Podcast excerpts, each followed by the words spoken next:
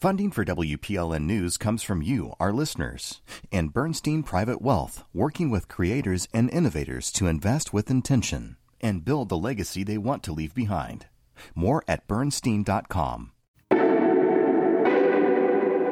I'm Khalil Colonna, and this is Nashville.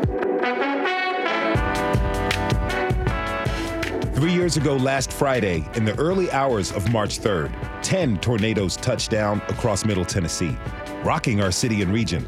The storm traveled more than 100 miles. 25 people died, and more than 1,000 residences were hit in Davidson, Wilson, and Putnam counties. About 200 of those were completely destroyed. That's not to mention the nearly 3,000 other structures that were hit. We're talking churches, schools, music venues, Section 8 housing complexes. Later this hour, we're bringing you a rebroadcast of our episode that first aired last year on the 2-year anniversary of those storms. We talk with people who were directly in the path of the tornado that night and hear from experts on how to best prepare yourself for the next tornado. To put the 2020 tornadoes into perspective and to give some historical context, I'd like to welcome National Weather Service meteorologist Caroline Adcock. Caroline, thank you for being with us and welcome to This is Nashville.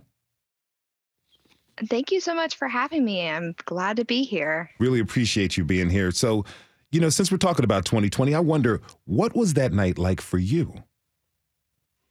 Yeah, so during those tornadoes, you know, we knew that there was a potential for severe storms that night, but we really weren't sure, 100% sure how bad it was going to get that night. And as we started seeing a supercell develop across the Tennessee River, we kind of started to get that feeling that that night was not going to be a good night for Middle Tennessee.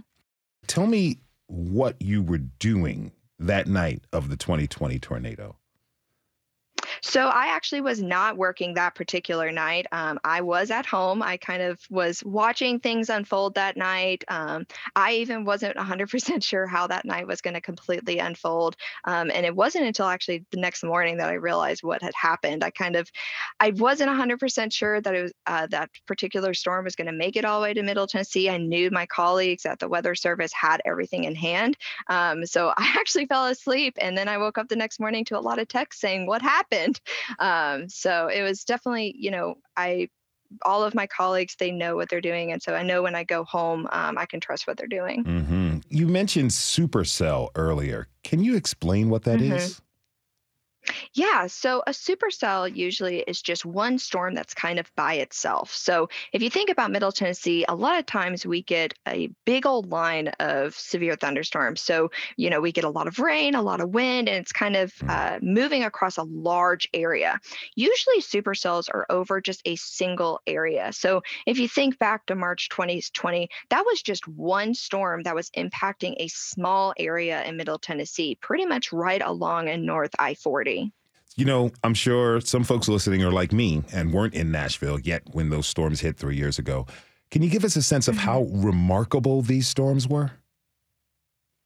Yeah, so just to put in perspective, I know the Nashville tornado and EF3 tornado and the Cookeville tornado and EF4 tornado, our area in Middle Tennessee actually had not had an EF4 tornado since the Good Friday tornado in Murfreesboro back in 2009. So it had been a really long time since we had had tornadoes to that magnitude.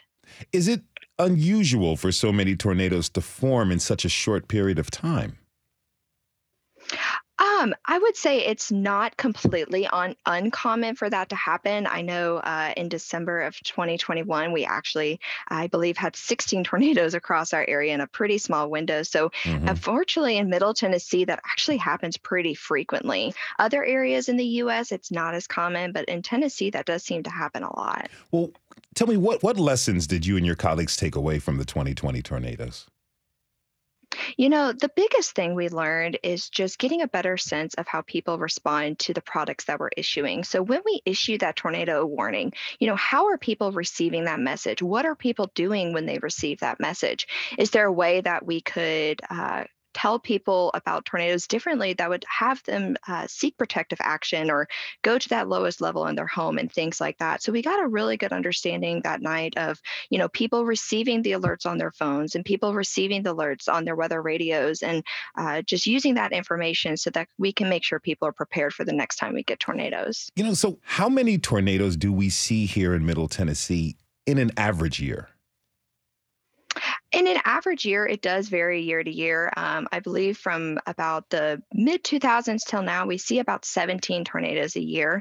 2020 definitely was a higher year, but even the following year in 2021, we did see more tornadoes. So every year it's different. I know this past year in 2022, we only had one tornado. So the average is around 17, but it does vary from year to year. Okay, so are we just getting a lot better at spotting them? You know, that's a really interesting question. Yes, we do have better technology. That's definitely something that plays a role. And also, there's more people. I mean, if you think of Nashville in 1950 Nashville looks a lot different than 2023 Nashville. Okay, so what about the last 2 years, 2021 and 2022? What do we have? Yeah, so pretty much 2021 and 2022 were complete opposites of one another. So in 2021, Middle Tennessee actually saw 46 tornadoes, whereas in 2022, we only saw one. Wow, that's wild. An average of 23 and a half tornadoes per year, but 46 one year and only one the next? Yeah, that's, you know, it's difficult to predict each year to year. I know there's overall trends we can look at of just thinking, you know, maybe this year might be more active, but they're just trends. It doesn't necessarily mean that year's going to 100% be more active. Okay, going back to the history question, have there been any historical trends with tornadoes in Middle Tennessee? So over time, I would say in the past 30 years, we've seen more tornadoes across Middle Tennessee, but I want to put a big asterisk next to that because while we've seen more tornadoes, that's not saying that there's actually been more tornadoes. We have way better technology these days than we used to have. And also there's way more people in Middle Tennessee. So while we have seen this trend of more tornadoes, it could be simply related to having better technology to identify tornadoes and also more people that can be impacted by them. Okay, so I have to ask you this. What about climate change? How does that factor into tornado formation? Yeah. So, you know, when it comes to climate in general is looking over a long-term trend. So in order to say like one tornado happened because of climate change, we can't say that. But what we do know with climate change is that we are seeing more extreme weather events across the U.S. And so it could be related to that. That makes sense. Well, are we in any kind of weather cycle right now that might, emphasis on might, make tornadoes more or less likely this year? Yeah, so whenever some of our large-scale patterns that we look at, one of the biggest ones we look at is something called El Niño and La Niña, and it has to do with sea surface temperatures across the equator off of South America. You might be thinking, what are sea surface temperatures in South America going to do for Middle Tennessee's weather? But it actually has an influence on the weather patterns we see across our area. So typically for Middle Tennessee, when we have a La Niña pattern, which is actually what we're in right now, we typically see a wetter and warmer season. So we'll usually have an earlier and more active severe weather season. Whereas when we're in an El Niño, we're typically drier and we usually don't have as active of a severe weather season. All right. All of this has me thinking tornadoes are hard to make sense of. What makes them so hard to predict? You know, when it comes to forecasting tornadoes, we need a lot of variables to come together. We need moisture. We need something called instability, so how fast the air is moving aloft and different things like that. Usually we need a cold front and different things like that. But the really interesting thing with tornadoes is we need all of these variables to come together pretty much perfectly. So even if there's one little thing off, a tornado might not happen. So being able to identify where these areas are, that's when we tell you guys, you know, be prepared. You know, we might see a tornado today, but we need all those factors to come together in order to get a tornado. Question. All right. So you and your colleagues, you all study these tornadoes and these weather patterns. What type of preparation measures do you all take? Yeah, so a lot of people don't realize, but we actually do have a storm shelter in our office. If there's ever a tornado that's impacting our office, we can pass our operations to another National Weather Service, and we will seek shelter ourselves. So we always, we make sure that our family and friends are aware, you know, cleaning out the closet at our house, making sure that wherever our storm shelter is in our own homes with our families, that we're able to take those protective actions. And we do take those protective actions ourselves at our office. You know, like I said, I've only been in town for maybe a year and a half, and I didn't really come to town knowing much about the tornadoes. What advice do you have for anyone who's thinking about visiting during this time or moving to Nashville now? Yeah, so the biggest thing I always like to tell people is to be prepared, not scared. So tornadoes are a really scary thing for a lot of people, whether they've been through tornadoes or don't know anything about them.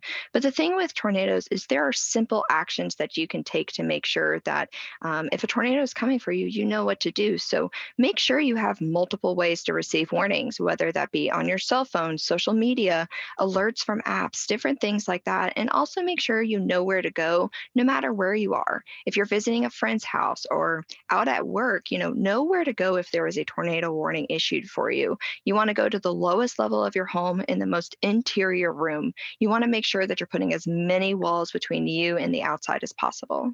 How can someone who doesn't have those things available, how can they be forewarned and tell that a tornado is coming? Yeah. So another great resource is a NOAA weather radio. So you can find these pretty much at any grocery store or anything like that. And they're actually programmed to receive alerts directly from our office. I know, for example, with the March 2020 tornadoes, there were people that is what woke them up overnight, because sometimes your cell phone doesn't always work overnight, especially if you have it on silent, whereas a weather radio will go off no matter what. Mm-hmm. That's good. Is there anything else you want people out there to know about the potential for tornadoes here in our state? Yeah, I really want to emphasize the being prepared and not being scared about it. You know, if you're ever concerned about anything, our office has social media, local meteorologist has social media. There's also phone lines that you can call and different things like that. So just make sure you have an action plan whenever severe weather is possible. Be prepared and not scared. That's my new mantra. Mm-hmm.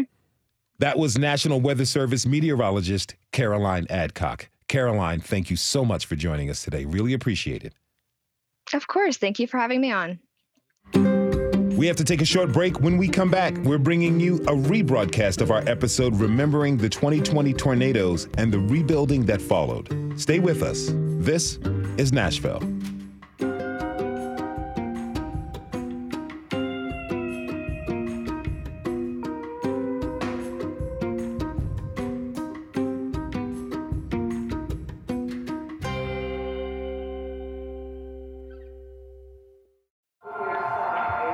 It's reopening day at Asphalt Beach Skate Shop in East Nashville.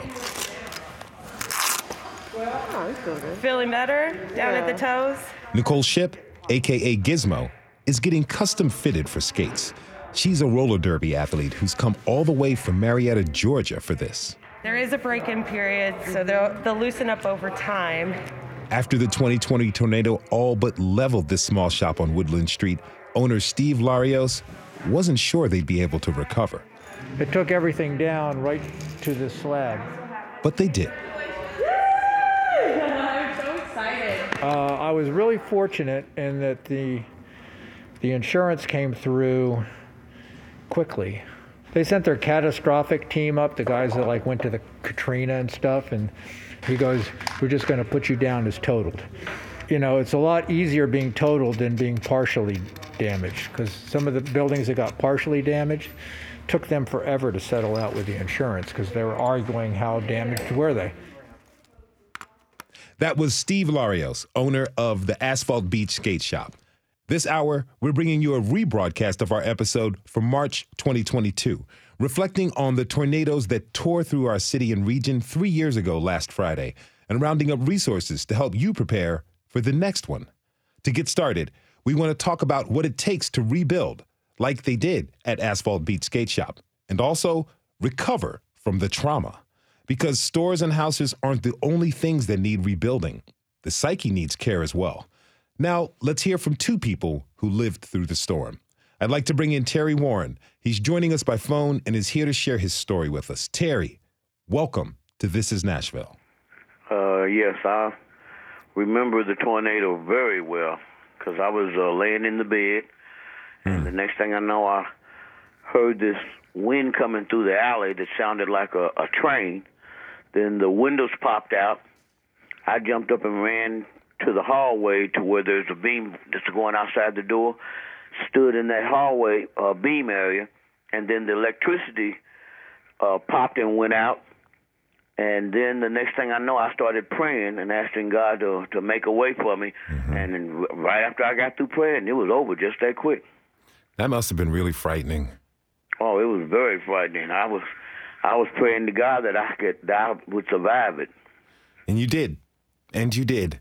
So tell me, what did you do after the storm passed? Well, after the storm passed, I went outside the house to assess the damage that was done. And I noticed that a tree limb fell on my car and busted the front windshield out. Mm. And the house that was next to me, the roof had gone off of it. And the house that was next to that, it was almost completely demolished. And the library, which was across the street from us, it was tore up. And Kroger's, which was on Monroe Street right there at the corner, mm-hmm. The windows got knocked out of all of it, but it didn't do that much damage to Kroger's. And then after I got through doing that, I decided to go on back in. There was no lights or nothing, but I didn't have no place else to go, so I laid back down to get me some sleep. The landlord came over the next day and gave everybody that was left in the house $800 to move somewhere. Now, were you able to find a place? The landlord gave you $800 to move. Was he just permanently putting you guys out of the place? Yes, he was permanently putting us out. And I had some friends, and I called them. They introduced me to a guy that had a place that I could move in. And I told him that I have no place to go, and we got to be out in 2 days. I waited on this guy to call me, and he didn't, so I started calling him. And then finally he told me the next day he'll have a place for me. So I spent one night in my car, and then the next day I was able to move into my new place.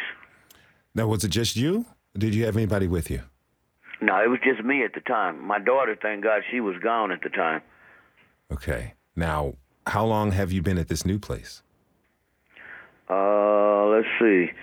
I was there until the pandemic virus hit.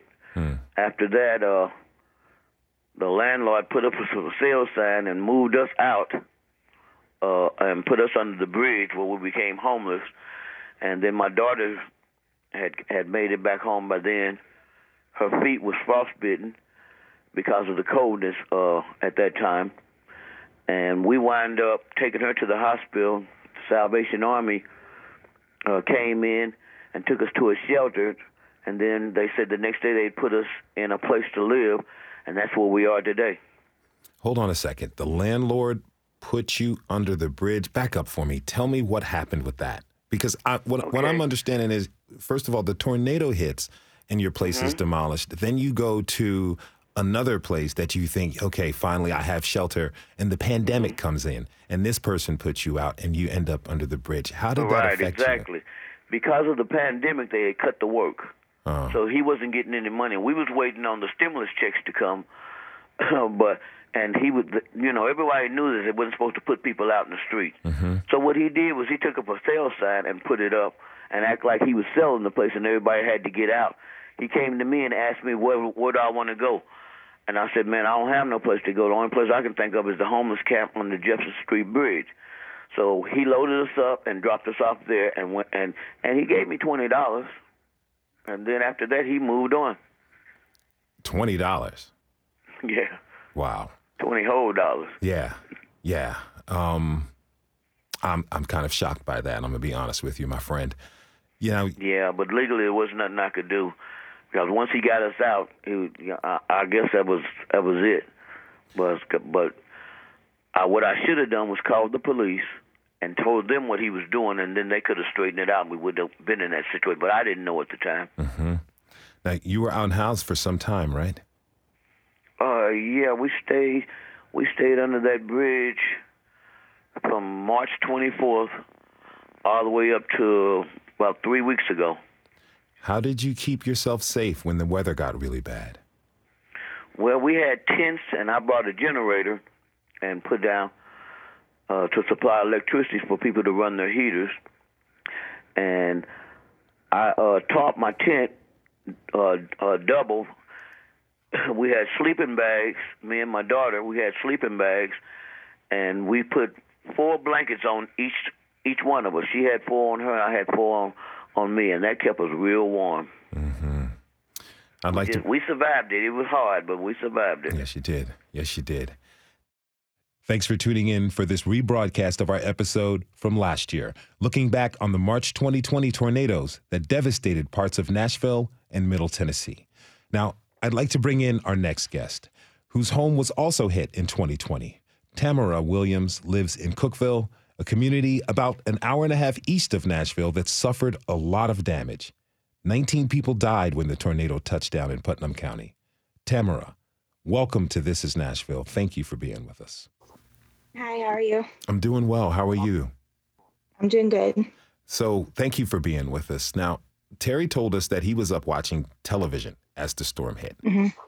What about you? Tell me about what was the situation in your house that night? Well, I remember I watched the weather before I went to bed, and I remember thinking, okay, it looks like it's going to be just a little north of us. And I didn't feel well that night, just all of a sudden started feeling like I had the flu. So I went to bed, and we woke up at 1:43, 1:44, and our alarms were going off. And then when we seen it says take shelter now, which was an alert that we had never seen prior to that day. Mm-hmm. So we grabbed the kids from upstairs and literally was dragging them downstairs by their arms, because my kids do not wake up. Mm-hmm.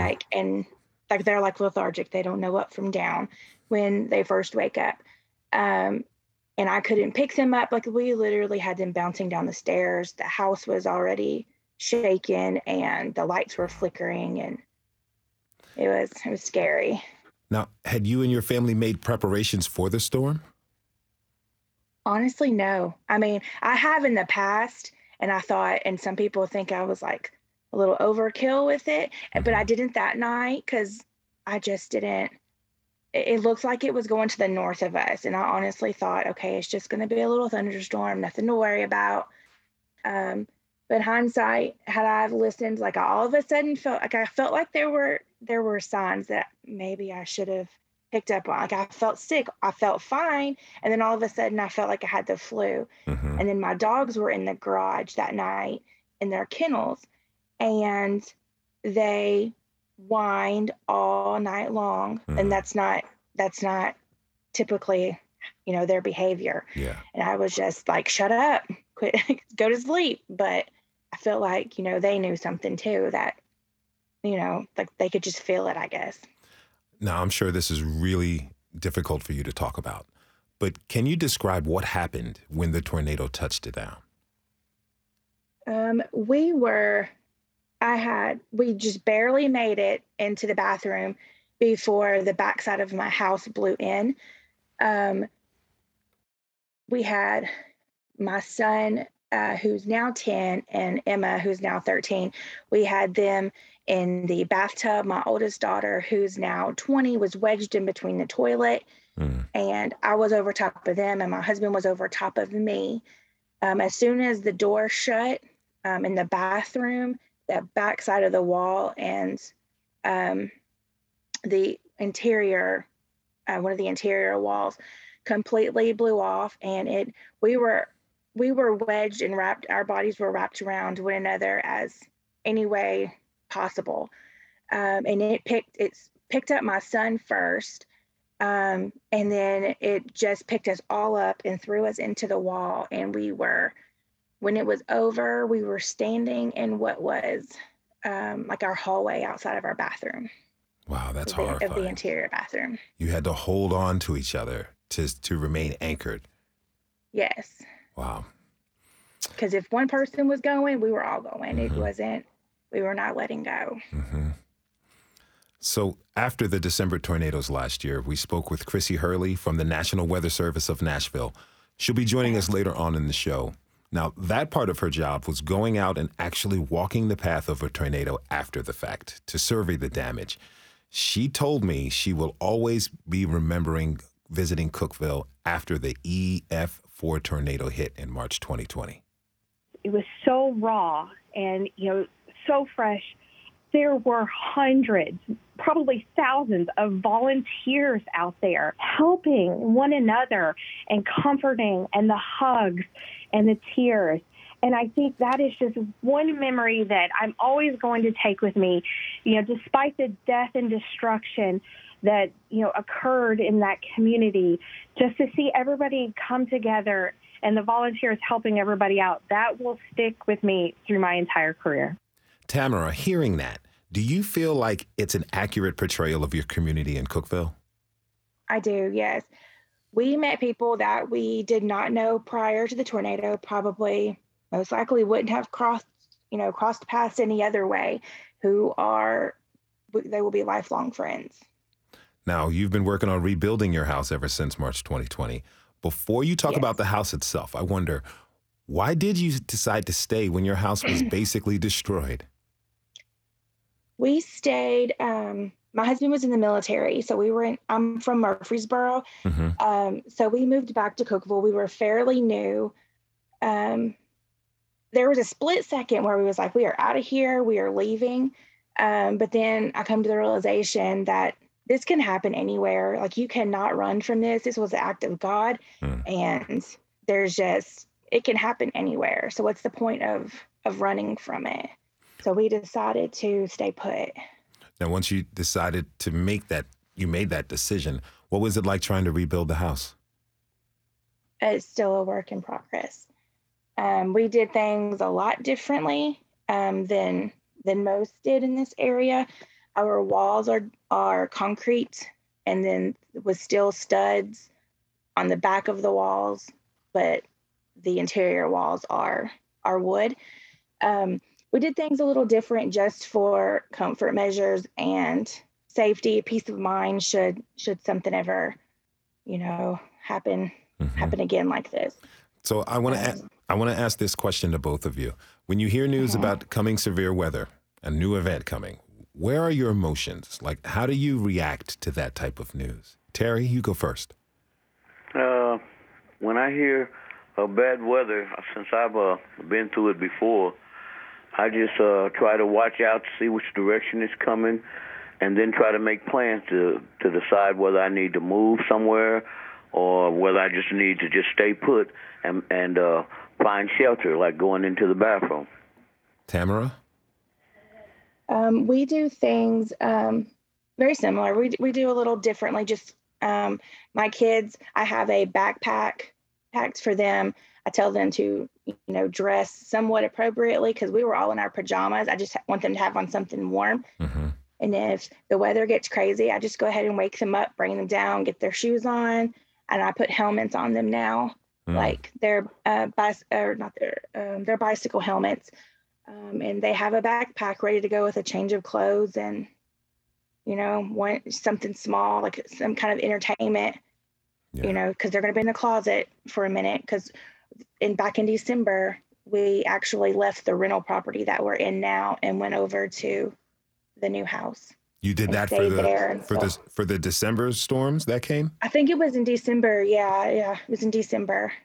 Like, it just got too windy for my comfort, and I know it was talking about a lot of rotations.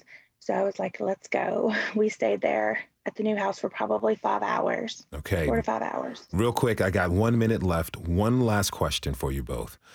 What do you wish you had known then that you know now to better prepare you for that moment 2 years ago? Terry? Yes, I wish then that I'd had the apps needed on my phone that would give me the weather alert. I could have been better prepared. Tamara? Because now I know, so. Mm-hmm. Same. Yeah. I have every single app, weather app you can download, and my weather radio. I want to thank you both for joining us and sharing your stories of living through the March 2020 tornadoes. I truly wish the best for you and your families. That was Tamara Williams and Terry Warren. Thanks to you both again, really. And thank you for tuning in to this rebroadcast of our episode from last year, looking back at the March 2020 tornadoes. When we come back, we'll talk with some local weather experts and learn how we can all prepare for the next tornadoes. We'll be right back. This is Nashville.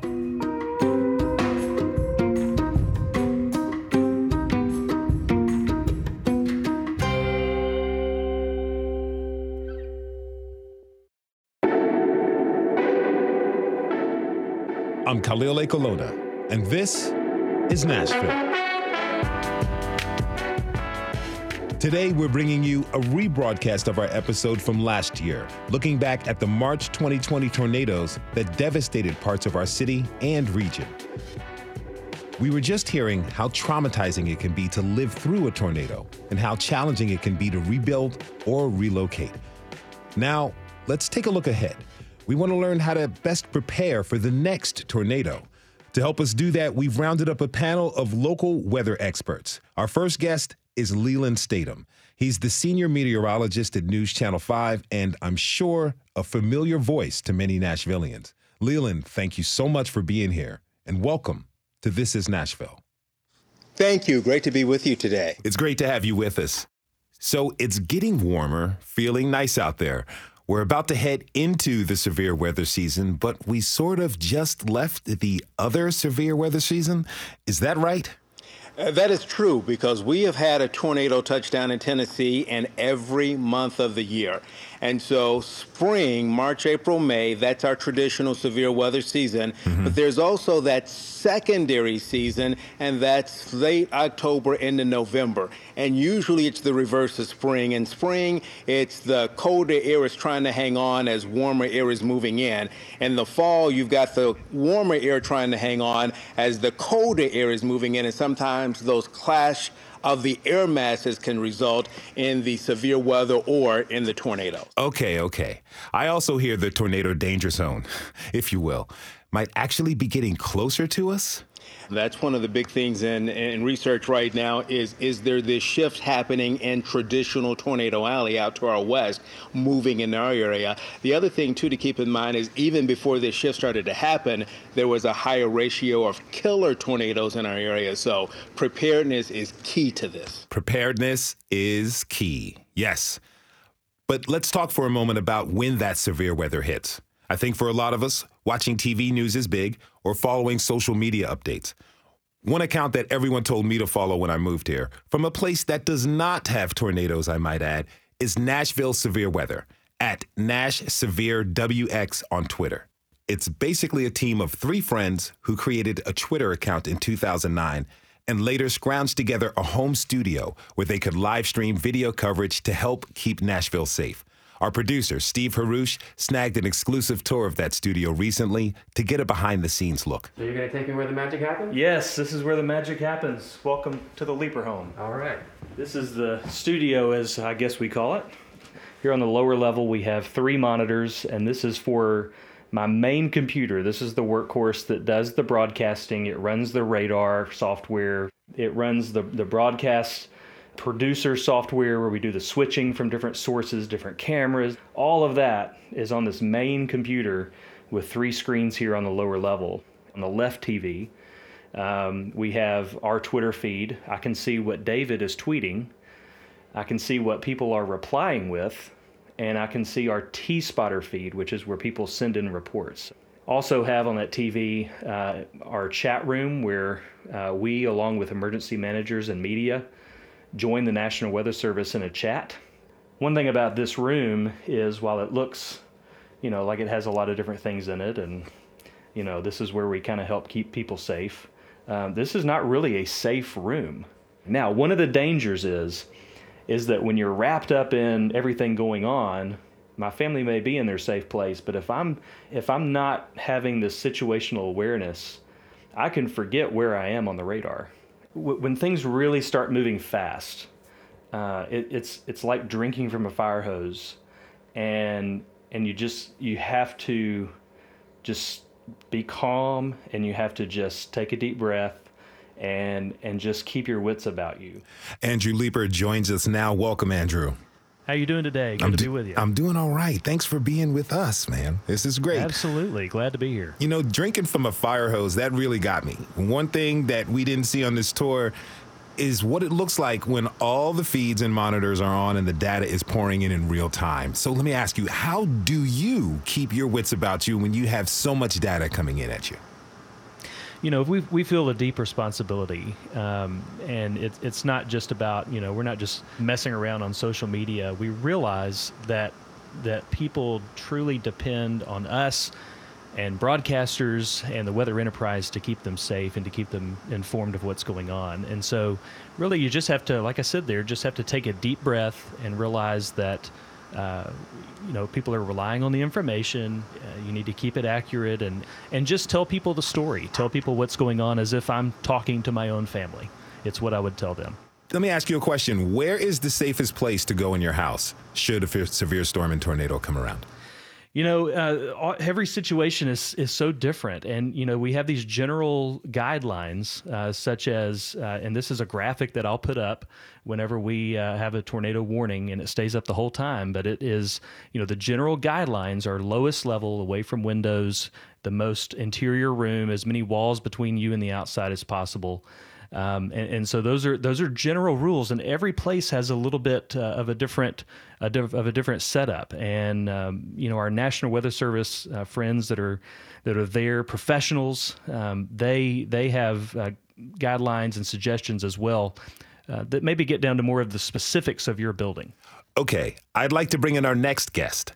Krissy Hurley is with the National Weather Service of Nashville, where she serves as the Warning Coordination Meteorologist. That means she knows what she's talking about. Welcome, Krissy. Thank you for being a part of the show. Well, thank you for having me. So one question that comes up a lot is, what is the difference between a tornado watch and a tornado warning? The best way that I can describe it, and the easiest way I describe it to my family, is think about when you're making tacos, right? Mm-hmm. A taco watch. You put all of the ingredients out on your counter. You're about to prepare some good taco dinner, right? So that's a taco watch. Same kind of thing in the atmosphere. All of the tornado ingredients are there, ready to come together. But when you start making that taco and it's about to go into your mouth, mm-hmm. that's when I'm going to issue a taco warning, right? Okay, I got this. You know what? For lunch, I'm about to have a taco warning because I got tacos for lunch. But let's not get ahead of ourselves, okay? If you're just joining us, we're talking about how to stay safe when tornadoes hit. Our guests are Lelan Statom from News Channel 5, Andrew Leeper of Nashville Severe Weather, and Krissy Hurley from the National Weather Service. So I've got a question for you, Andrew. You know, we want to know, like, when is the right time to head to our safe spaces? Sure. So there are a couple of things you can do. Typically, what we would say is that ahead of a warning being issued, if you are not in a safe place or not near a safe place, ahead of a warning being issued, you want to have a plan to get to that safe place quickly so that when a warning is issued, you can get to that place very, very quickly. All right, so let's say maybe the day of a severe weather event, you want to go ahead and be and have your plan kind of in your back pocket to where you're going to go when a warning is issued. And it may be at your work, it might be where you're shopping, it might be at your home.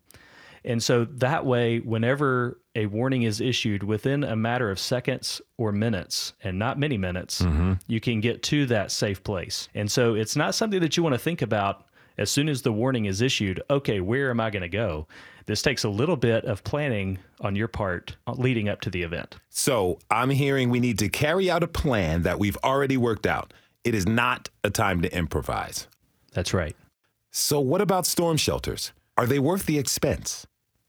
You know, it depends on your structure. I mean, you know, there's not a cut and dry answer for every structure and every tornado and every severe event. So if a safe room in your home makes you feel safe, then that is something that might be worth the expense for you. Mm-hmm. If you have a place that is pretty strongly built, and you know, a home that is strongly built, and you have a place that is where you can go that has many walls between you and the outside, as many walls as possible, and you feel safe in that room, then maybe you don't need to invest in a storm shelter. It's all what makes you feel safe in your structure, in your situation where you are, and every place is different. Okay. I got a question about basements.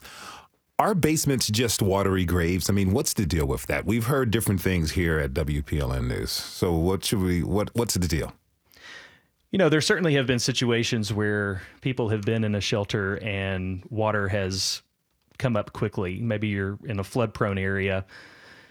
But that's certainly not the case in every situation. I mean, I would venture to say the vast majority of cases, the storms that we have coming through, really the tornado warning lasts for 30 minutes perhaps, and then the storm has kind of moved on. It's fairly rare that we get a situation where we would have a tornado warning and it just dumps and dumps and dumps rain just continually over and over and over, where we would have a flooding problem. So really, you have to sort of gauge in your home, in your safe place, is it in a place that typically would flood? And I would say that if the answer is no to that question, then odds are you're in pretty good shape that it's probably not going to flood in that one situation where you need it and a tornado comes by. I'm not from here. I really don't know how to prepare. So this entire episode and conversation is educating me greatly. But we have Jordy Lane from Nashville talking about their preparation and their kit. As an Aussie, I didn't know any better until 2020 when I looked out the window and saw a portion of someone's roof flying over our house. So we ran into the closest closet. But now we have a tornado go bag with everything from headlamps, portable chargers, weather radios, dog treats, helmets. So we just try and calmly set ourselves up in there with our dog Tazzy and extra mattress ready to drop over us. Okay, so let's talk tornado kit and essentials. Krissy, what are some of the essentials that we each should have in our tornado kits? I think, you know, the biggest thing is things that could help you immediately if you're house, work, school gets hit by a tornado. We want everybody to have a good pair of, as my dad would say, sneakers on, you know, shoes that, you know, there's going to be glass around, shoes that you can walk around if there's debris. A helmet. A helmet is a great idea to put on because one of the number one, reasons for fatalities is blunt force trauma to the head during tornadoes. So you want to make sure that you protect your head. So if you have a helmet, bicycle helmet, football helmet, motorcycle helmet, go ahead and put it on when you're taking shelter. And you want to have, you know, other things in your go bag. Obviously, that's going to be a personal decision, but, you know, flashlights, maybe some extra batteries for those flashlights, and a battery operated radio so that way you can get information, because when a tornado happens, you may or may not have cell phone reception. Mm-hmm. So to get information, it's important to have one of those old-timey battery-operated radios. Okay. I'll make sure I get one of those now. We still have Lelan Statom on the line with us. Lelan, what kind of information is important for us to follow? I think just to reiterate what Krissy and Andrew have said is to make sure that you are weather aware. Make sure that you are situationally aware of what is going on. And so if there is something where we think there may be storms in the middle of the night, have a way to get that information so that if you fall asleep, there is something that will alert you, whether it's your phone. The NOAA weather radio, again, is fantastic because while they plug into the wall, they have a battery backup. But information is key in making sure that you are situationally aware of what is happening at your home or at your workplace in this situation. We understand it's 2022. There's a big problem with misinformation out there. So we're going to try to work on a little Mythbusters lightning round. We've got no prizes for you, but our enduring respect and gratitude. So I'm going to tell you a common severe weather truism, and you're going to tell me truth or myth. Then you all can expand if you want. Andrew, I'm going to start with you. When a tornado is imminent, it will feel warm.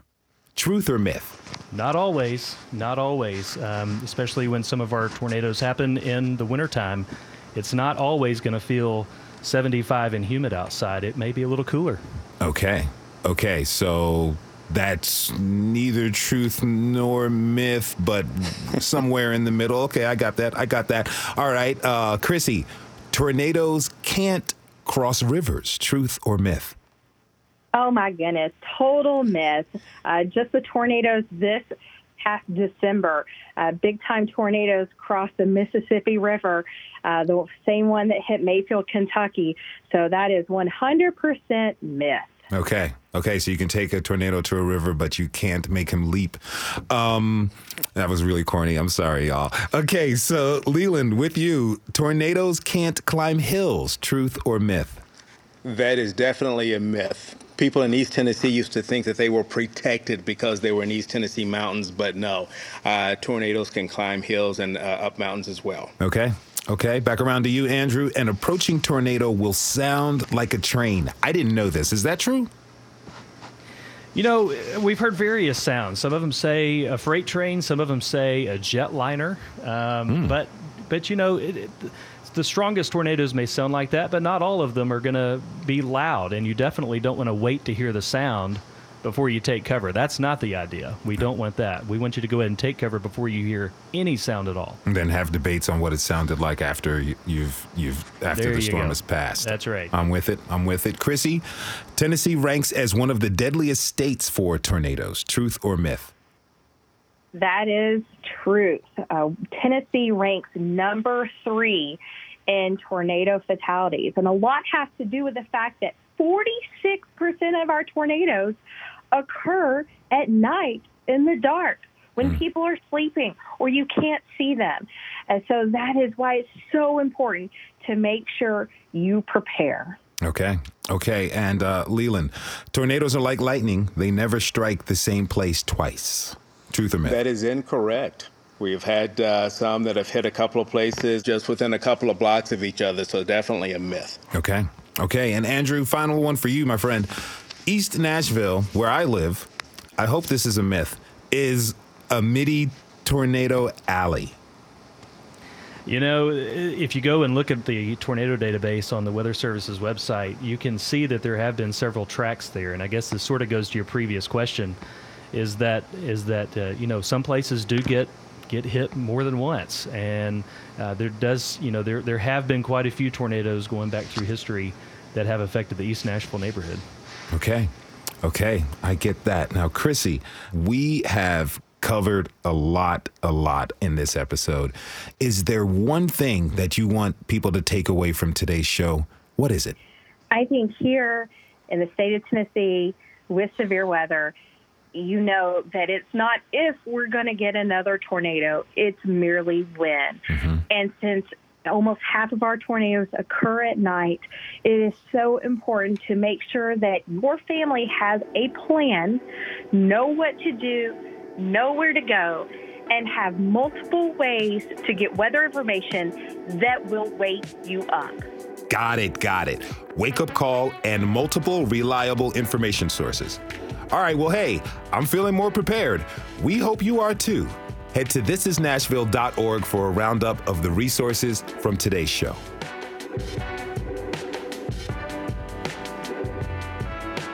Thanks for tuning in for this rebroadcast of our episode from last year, all about the March 2020 tornadoes and how to prepare for when, not if, the next one touches down. We'll be back tomorrow with a brand new show for you about the meaning of woke. Looking forward to that. This is Nashville is a production of WPLN News and Nashville Public Radio. Listen back at thisisnashville.org or wherever you get your podcasts. Our producers are Steve Harouche, Rose Gilbert, and Magnolia McKay. Our digital lead is Anna Gallegos Cannon. Michaela Elias is our technical director. Our executive producer is Andrea Tutho. The masterminds behind our theme music are Larange and Namir Blade. The conversation doesn't end here. Tweet us at This Is Nashville. Find us on Instagram and tell us what you want from our show by filling out our quick survey online. This is Nashville. I'm Khalil Colonna. We'll see you tomorrow, everybody, and be good to each other.